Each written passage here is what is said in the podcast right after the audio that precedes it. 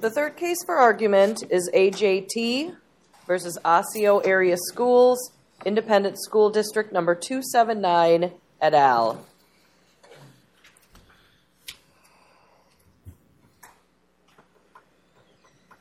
Good morning again. May it please the court, counsel. This case is about disability discrimination. I still represent AJT, the student here, and her parents. The question is not about discriminatory intent, but whether AJT can have the same school day as her peers without disabilities when her health does not permit her attendance in the morning. Every student enrolling in the district is given a full day of school, according to the testimony of its special services director in charge of both special education and Section 504. AJT needs a full school day as much as, if not maybe more than, any other student. And Section 504 and the Americans with Disabilities Act require equal treatment, equal participation, and equal access.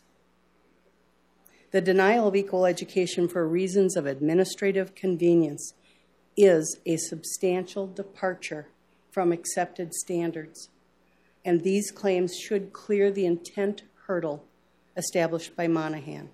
So can, can you? I'm, I'm confused about the relationship between the IDEA and this case. Um, assume, for the sake of argument, that in the earlier case, we would hold that you don't, you know, uh, a FAPE does not require the full day of school as long as it's calculated to address the student's particular needs. Under this case, would the result be different? Assuming that we're right on IDEA, under the Rehabilitation Act and the ADA, does that out, is that outcome different? Is there a different um, result? In other words, equal education, does that mean equal number of hours? Or is it an, an e- or a good outcome based on the disability? I think the result would be different because the the special education statute on the one hand and the non discrimination statutes on the other hand have diverse means and ends.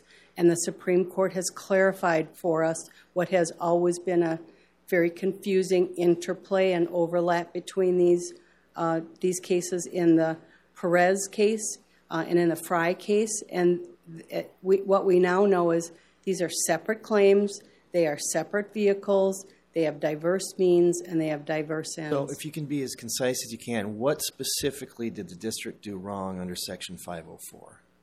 The district did a number of things wrong under Section 504 and the Americans with Disabilities Act.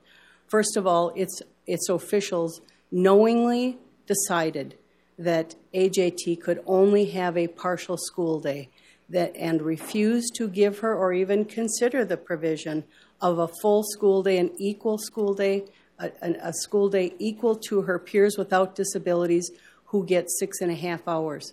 The, the district further compounded that, uh, those violations by knowingly refusing to investigate, provide the notice that's required to her parents, and correct many disability discrimination complaints over a number of years.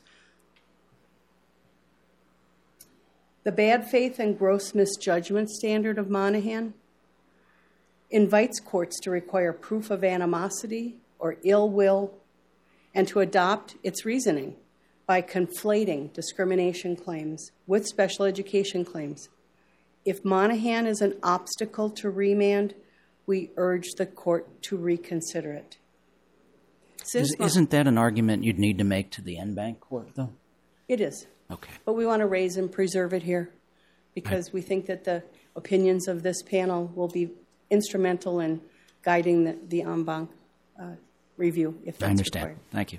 Since Monahan in 1982, a number of important developments have significantly changed the landscape and the analysis.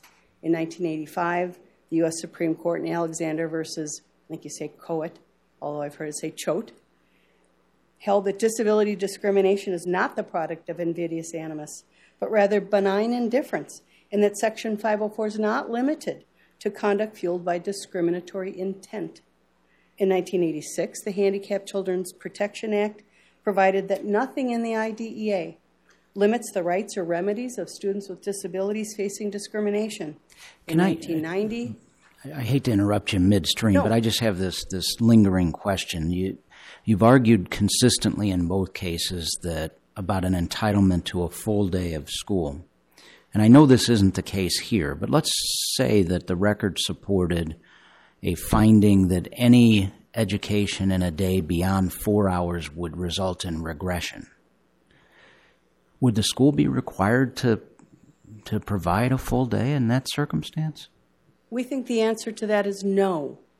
And, be, and that is because the focus of an individualized education program, the focus on what equal access means, is about the individual student and her individual needs. There are a number of cases where courts Okay, have that- found it hurts That- children. that's the way I see it too. But you keep emphasizing that the only way it can be equal and the only way it can meet the IDEA in the prior case is if it is a full day of school. And I'm just not sure I buy that completely. and that's not our argument. Okay. Our argument is every child's entitled to a full day of school unless their individual needs require something less.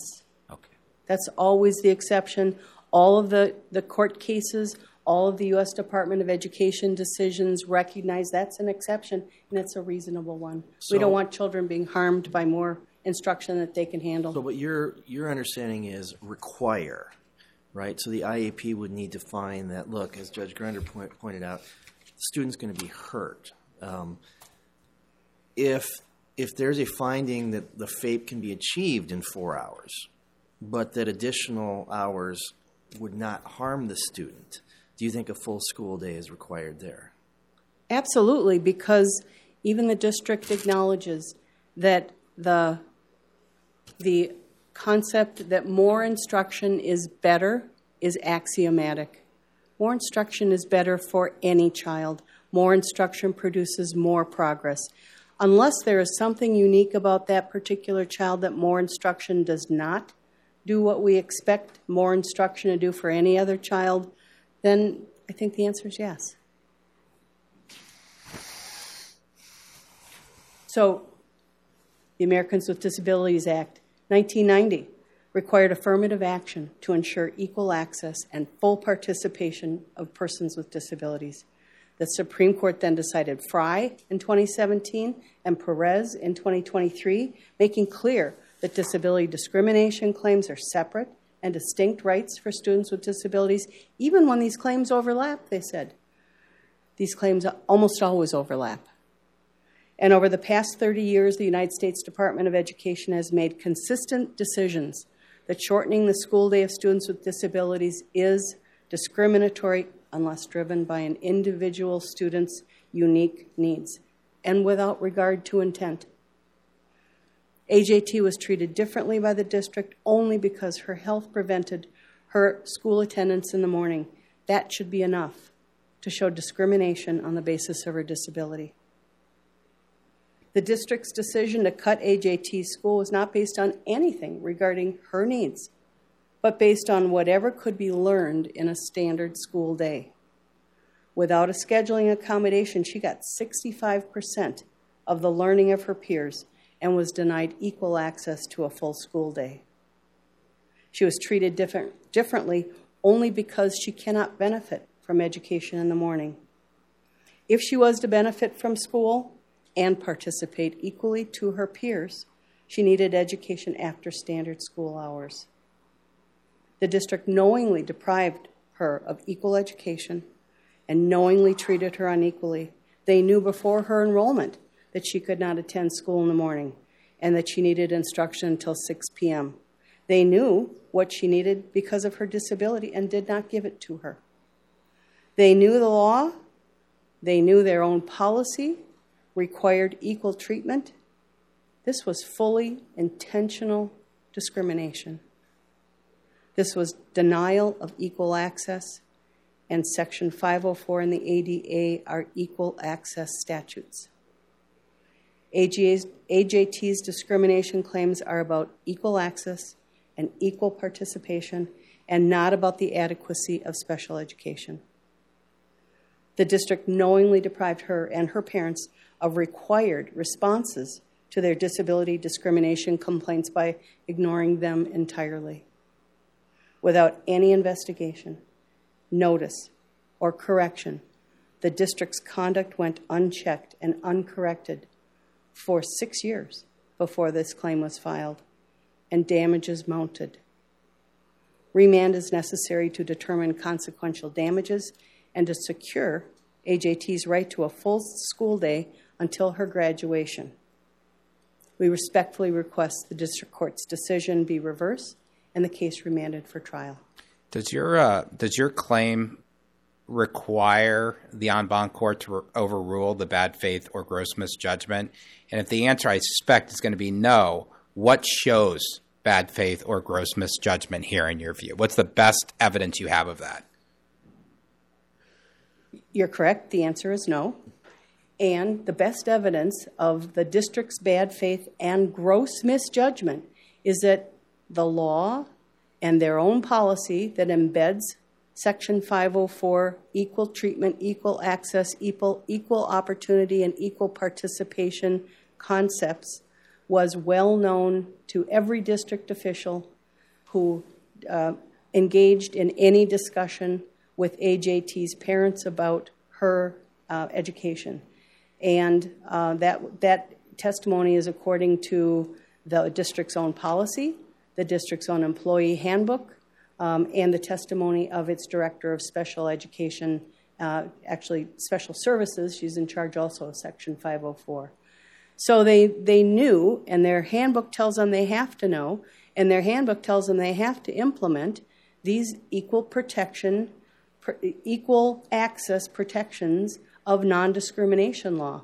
When they decided year after year after year, without the required evaluation and team decision making of both IDEA and Section 504, that, that AJT would only get a shortened school day, they knowingly deprived her. That was deliberate indifference to established professional judgment. Um, then they complicated those violations by ignoring entirely the complaints of discrimination. The best evidence of that is their non discrimination policy and the procedures that are in the record that say every complaint, whether it's verbal or written, has to be reported, and their, their um, employee handbook and policy say those go to that same director of special services who's in charge of special education in 504. You don't think that, ne- that that's negligence, though, particularly about them knowing their own policies? I mean, in the employment context, we'll say, for example, um, that yeah, you're supposed to read the policy. Yes, you're supposed to be knowledgeable about what's in them. But then people come in here and say, I had no idea what was in the policy. I don't read that thick handbook. And we tend to say that that's negligence, not a deliberate indifference or, or bad faith. Um, why does that rise to something else here? Is it all the other conduct that adds to it? Is that is that your view of, of why? It is, and it's the nature of the extensive history of complaint after complaint after complaint, and a shifting cast of characters. Everybody's supposed to know and implement and enforce this policy, which embeds the law, uh, and nobody does. Nobody pays any attention. Nobody makes any report to anybody. Um, the person who's supposed to receive the report has never heard of any of these discrimination complaints. Um, we, we, we just think that that is not credible evidence, and we think that at trial, that the, the truth of the, the matter of who made the decision and based on what factors um, will come out. If there's nothing further, I'll rest. Thank you.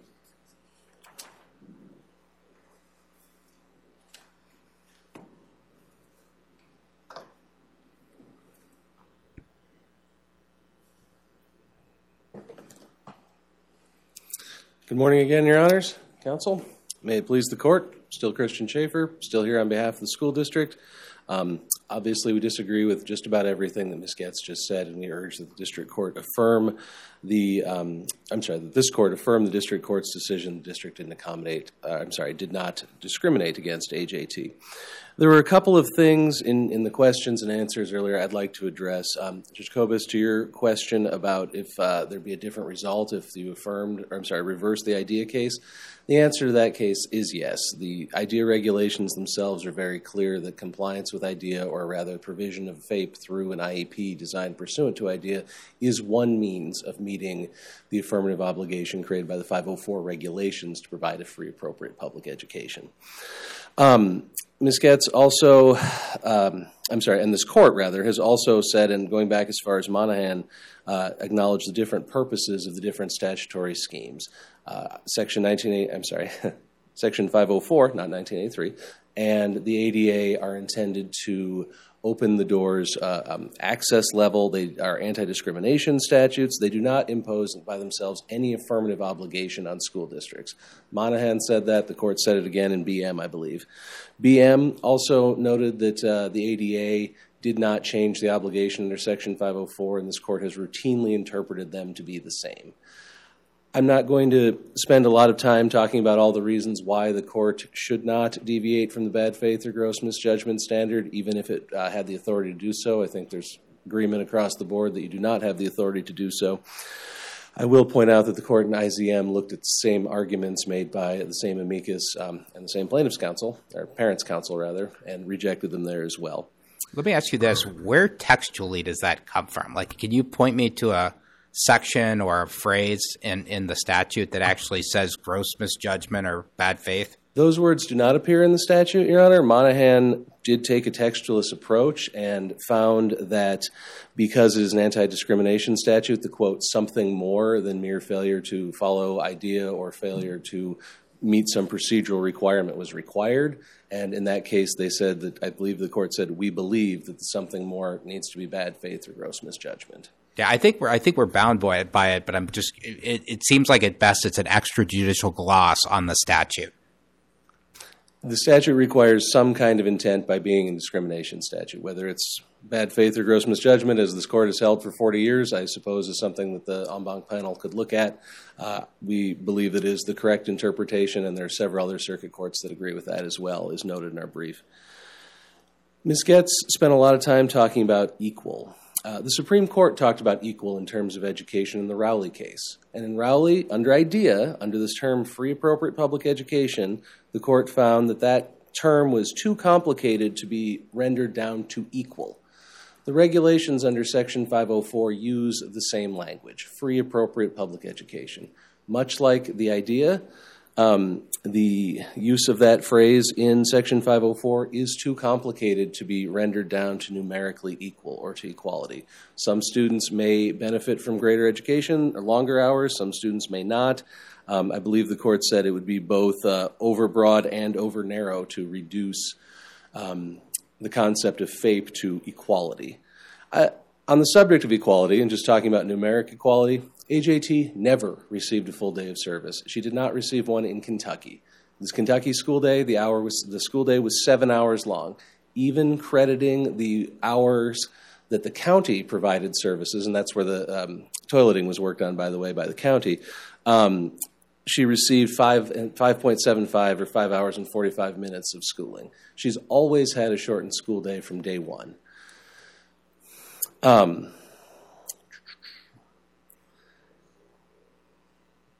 This was all done through the IEP, the IEP process, the IDEA process, and there's nothing wrong with addressing parents' complaints through the IDEA process. This is not like the MP case, uh, cases of harassment or bullying caused in that case by the school district uh, releasing information about the student's uh, schizophrenia.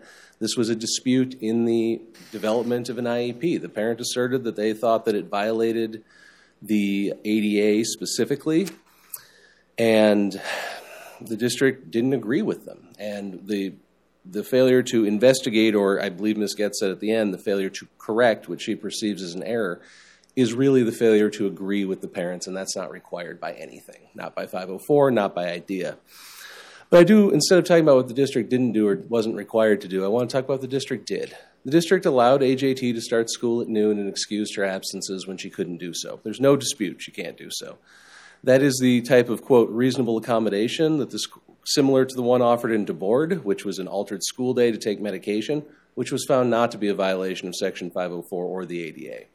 The school district implemented an IEP that provided more minutes of service than the Kentucky IEP, which is required by requiring implementing an IEP that is consistent with the Kentucky IEP would have been required by IDEA. The district went beyond that and provided more services. And that is what a professional does. That is the standard um, operating procedure. It is not a deviation from professional standards. The district offered the extended school year services in the afternoon. The regular extended school year services would begin in the morning. The district modified that because of her needs. The district uh, also offered additional ESY services beyond its regular ESY services. The district tried to resolve IDEA disputes through the IDEA procedure, uh, including IDEA dispute rec- resol- resolution mechanisms like mediation or a facilitated IEP meeting. Going through the IDEA procedure in an IDEA dispute is not a deviation from professional standards. The district, contrary to what Ms. Getz said, did not shorten, unilaterally shorten AJT's school day. That was at all times contained in her IEP, which was developed in the IEP process. That the parent, district didn't agree with the parents does not equate to unilaterally shortening the day.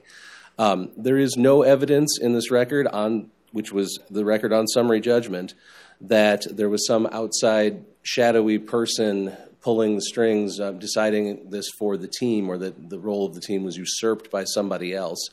And it, it's a fishing expedition to say this needs to go to trial on the basis of evidence that might be adduced. It was not adduced at the time of summary judgment, despite all the depositions and all the record in the case. And the court acknowledged, the district court acknowledged, that to the extent that uh, they were raising uh, concerns of bad faith or gross misjudgment, there were not appropriate citations to the record, which cannot be revived on appeal, as we've uh, said in our brief. Um, Mr. Schaefer, did I hear correctly that I think you said that the district provided more time than Kentucky did? More service minutes, Your Honor. Yes. The Kentucky IEP, and I, am sorry I don't have those numbers right in front of me, they're in the other binder. Um, the Kentucky IEP called for a certain amount of service minutes, which the parents have said is an error, but the, that's the only IEP we have. Is um, service minutes different than education time? Than service minutes are the amount of special education services that a student receives. Um, in in AJT's case, it is largely the same thing, but it's not always the same thing. So it's the amount of time that, a, in this case, a one-to-one professional or speech language pathologist or an OT or something like that might spend with a child, and it does not include regular education time. So the Kentucky IEP had a number of service minutes. The school district's IEP that came in actually proposed more minutes of special education than the Kentucky IEP, again, even crediting the services that the county provided three days a week in Kentucky. Ms. Getz said that this is a case that is not about special education services. We disagree with that proposition, Your Honor. Um, is really beyond dispute. Everything in this case revolves around the IEP and the IEP process. The shortened school day in question is in the IEP process, was developed through the IEP process. It's in every IEP in the record, the number of hours of instruction that she's receiving. Um, that is the challenge to that is a challenge to the IEP. Um, the prior written notices and the team meeting notes contain the statements that the parents uh, base their administrative convenience argument on. Uh, AT's complaint, as I mentioned earlier, that he believed the district violated the idea of uh, ADA is a complaint raised in the IEP meeting, and the parents' own pleadings, both in this case and in the related IDEA appeal, raise essentially the same arguments, and the due process hearing complaint repeatedly references Section 504. And the complaint in this case had an IDEA claim that was dismissed by the district court, and not appealed. And the Smith case um, demonstrates that pleadings like this lead to the determination that the claim really is a claim under uh, IDEA. And again, that triggers the bad faith and gross misjudgment standard. Um, and as I mentioned earlier, the court has repeatedly found that substantive obligations under IDEA are more stringent than the obligations imposed under Section 504 of the ADA. And that hasn't changed with Perez or with Fry. Those cases are about procedure to get to court, not substance, not the standard of liability, not the standard that any um, any uh, student may require. Um, sort of anticipating another question. Uh, uh, Judge Kobes, to your, your point, if you affirm the, I'm sorry, if you reverse the IDEA case, the district should win in this case, but the converse isn't true. If the court affirms the, as I would say, erroneous decision by the district court in the IDEA case, the court still has to perform an independent analysis of the parent's uh, um, discrimination claim under the bad faith and gross misjudgment standard. Um, the parent's argument also seems to rely heavily on the idea that there's a presumption under either IDEA or Section 504 that all students are entitled to the same length of school day. No court has ever decided that. The Fifth Circuit rejected it in the Christopher M case. That's the only case really directly on point, except for the ones that the court cites in there saying that they agree with. Um, nothing in Minnesota law creates a presumption, and holding to the contrary, creating a presumption, would actually invert the burden of proof on the school district, making the school district be the one in a due process hearing that has to defend itself, or in a discrimination case to defend itself. And that um, is recognized in uh, the Christopher M case as well. Um, as why uh, one of the reasons why there is no presumption.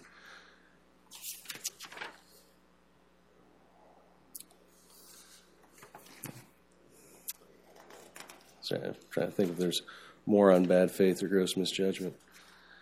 The complaint and the investigation, as I said, Your Honor, that's a separate matter. I've said this isn't like the MP case at all. Instead, I would want to draw the court's attention to the BM case.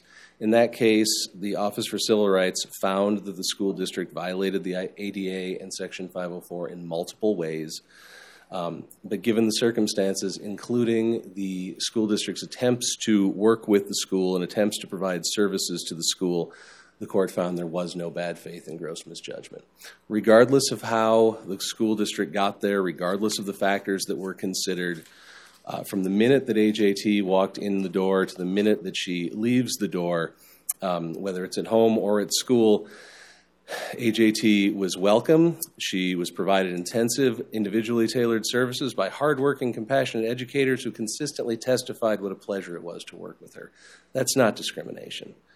Again, there's no unilateral shortening, there's no unilateral deprivation. With regard to access, students have the access to the school when the school is open. There is no floating access to the school. And I, Uh, Judge Stras, to your point earlier about clubs, yes, there are clubs. Students have access to clubs as well. AJT would have had access to clubs. Nothing in 504 of the ADA requires a school district to create a separate program for students who cannot attend the regular traditional program it requires access to the original regular program. And then uh, I'm, under two minutes, but I also want to point out that all of the cases, the Office for Civil Rights complaints, the cases referencing unilateral shortened school days, talk about blanket policies where students were categorically denied access to programs based on their disability, or where a student's IEP did not call for a shortened school day and the school district implemented one anyway and said you have to leave before the time um, in your IEP.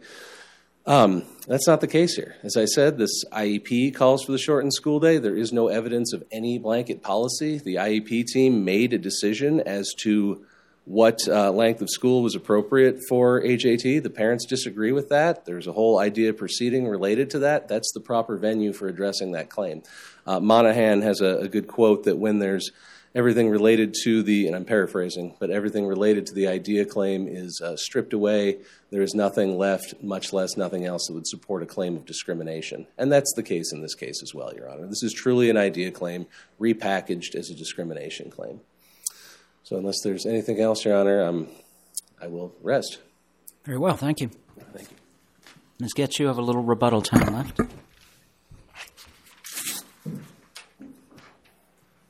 I do, thank you. I apologize for not having preserved it. It's okay.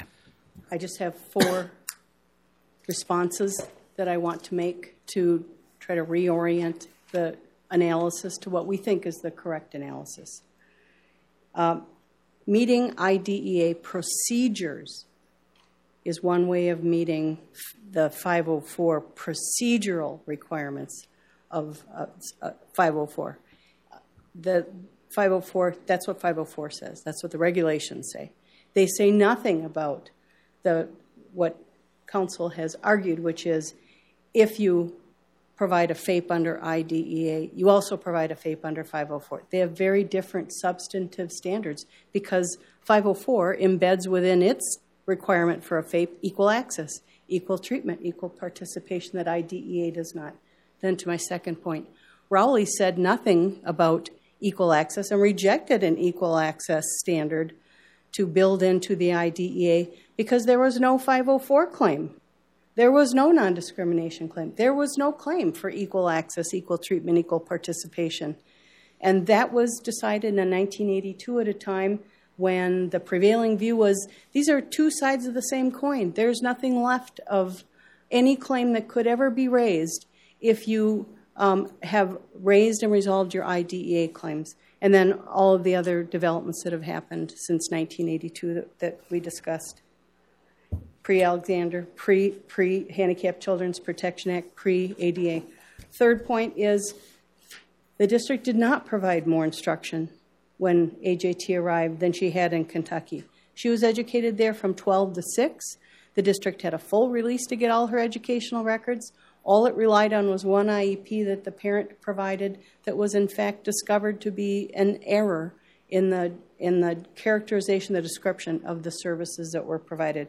But there's an affidavit in the record from uh, Mary Grace Ott, a board certified behavior analyst who provided two hours a day, three days a week after school, knew that uh, the other two days were covered by a school employee giving AJT instruction at home two hours uh, every day. So 12 to 6 is the amount of time she got. And lastly, we have a state law. We have a state law that sets a minimum amount of instruction for every student. It doesn't say no, no, no students with disabilities. That's all. Thank you. Thank you. we thank uh, both counsel for your appearance and argument in both cases, and both cases will be submitted and decided in due course. And that completes our argument calendar for the day. The court will be in recess until 9 a.m. tomorrow morning.